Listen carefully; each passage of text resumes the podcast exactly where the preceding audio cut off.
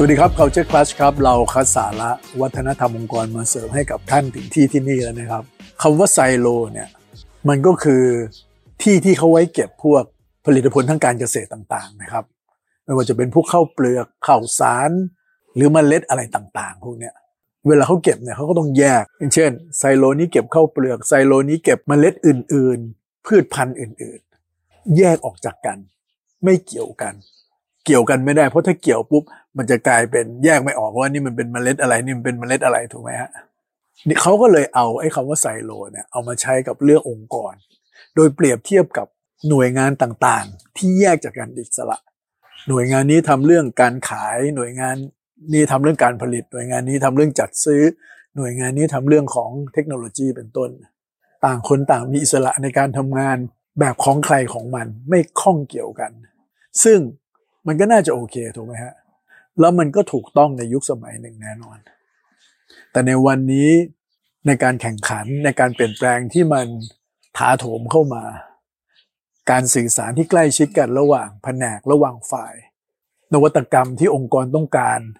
ซึ่งมันไม่สามารถจะไปกระจุกตัวหรือไปหยุดอยู่ที่ใครกลุ่มใดกลุ่มหนึ่งละ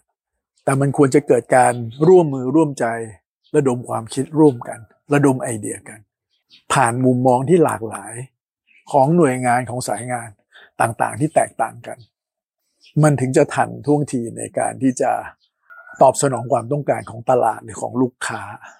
เพราะฉะนั้นไอ้คำว่าไซโลมันเลยกลายเป็นปัญหาแล้วครับนั้นมันก็เลยถูกเอามาเปรียบเทียบกับองค์กรที่ไม่เกิดการประสานกัน ไม่เกิดการคลอสกันในเชิงของความคิด การสื่อสาร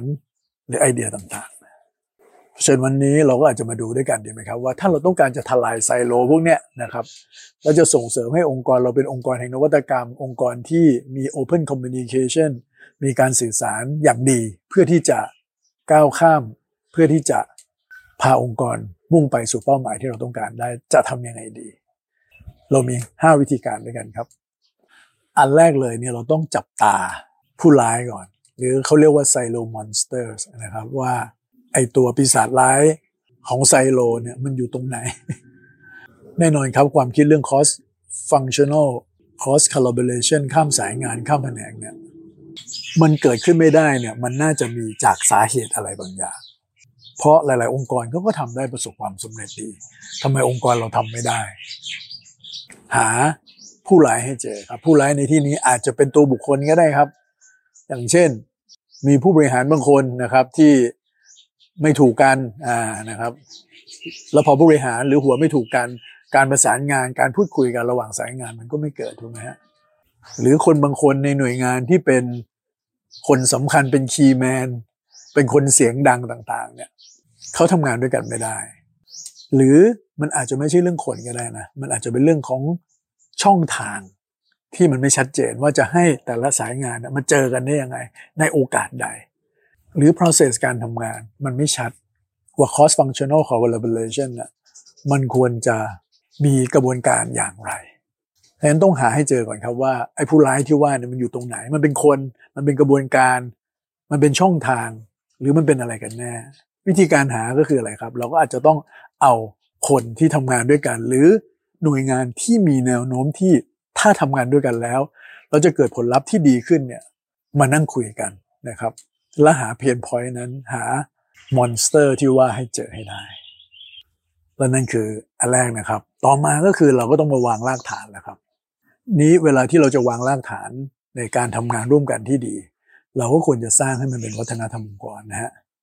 วิธีการหนึ่งที่เราสร้างวัฒนธรรมองค์กรในเรื่องของการทำงานแบบไม่มีไซโลก็คือการให้ core value ขององค์กรเนี่ยมันเป็นเรื่องของ collaboration เป็นเรื่องของ teamwork ซึ่งไม่ได้อยู่แค่ในทีมของเราเอง แต่มันจะต้องอยู่ข้ามทีมข้ามสายงานด้วย แล้วเรามี core value มีอะไร แบบนี้ออกมาแล้วเนี่ย ตัวผู้บริหารก็ต้องเป็นแบบอย่างครับ เป็นคนเริ่มลงเริ่มต้นลงมือทำผู้บริหารเองก็ต้องทลายไซโลข้างบนให้ได้ก่อน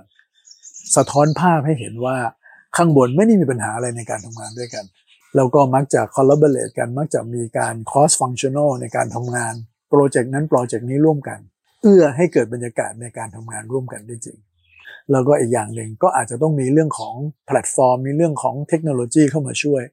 นะครับมีเครื่องไม้เครื่องมือต่างๆ มา เพื่อจะให้การทำงานในเชิง collaboration มันทำได้ ง่ายขึ้น ซึ่งในปัจจุบันก็มี collaboration tools มากมายเลยครับ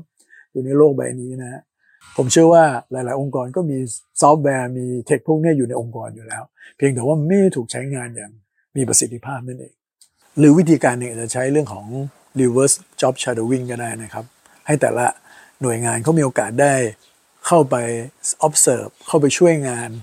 หรือไปเป็นส่วนหนึ่งของแผนกอื่นๆบ้าง เพื่อจะได้มีความเข้าใจการทำงานของเพื่อนๆ และได้เห็นมุมมองใหม่ๆ ของคนที่ไม่อยู่ในสายงานเรา ส่วนที่4นะครับก็คือเรื่องของการสื่อสารครับ การสื่อสารคือหัวใจสำคัญเลยครับในเรื่องของการทำลายไซโล มันต้องมีเวทีในการสื่อสาร มันต้องมีที่ประชุม และในการประชุมนั้นเนี่ยมันจะต้องมีการเปิดรับความคิดเห็นที่แตกต่างกัน ไม่ใช่ dominate โดยใครคนใดคนหนึ่ง หน่วยงานใดหน่วยงานหนึ่งเท่านั้น ซึ่งในเรื่องของช่องทางการสื่อสารอาจจะเป็นแค่ส่วนหนึ่งเท่านั้นเองนะครับ ทักษะก็จำเป็นครับ เองอาจจะไม่มีทักษะในการ feedback ที่ดี เพราะฉะนั้นการ feedback ของเรากับเพื่อนต่างหน่วยงานเนี่ยเหมือนเป็นการตำหนิ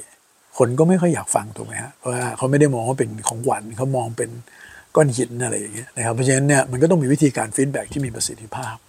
การฟังเหมือนกันนะครับเขาอาจจะไม่มีทักษะในการฟังที่ดี การฟังแบบตั้งอกตั้งใจ active listening ต่างๆ ก็จำเป็นมากๆในการทำงานร่วมกัน โดยเฉพาะกับคนที่ทำงานใน background หรือในสายงานที่แตกต่างไปจากเรา เราต้องมีการยกย่องต้องมีการให้รางวัล หน่วยงานใด โครงการใดที่เกิดจากการทำงานร่วมกัน และทำได้ดีเนี่ย เราต้องสนับสนุน เราต้องยกย่อง เราต้องให้รางวัล ผู้บริหารจะต้องมีการชมเชย จะต้องมีการพูดในที่แจ้ง ต้องมีการเพื่อให้หน่วยงานอื่นๆเนี่ยเขาเห็นแล้วเขาอยากทำตาม หรือให้บุคคลอยากทำตาม อยากมีส่วนร่วมด้วยนะครับ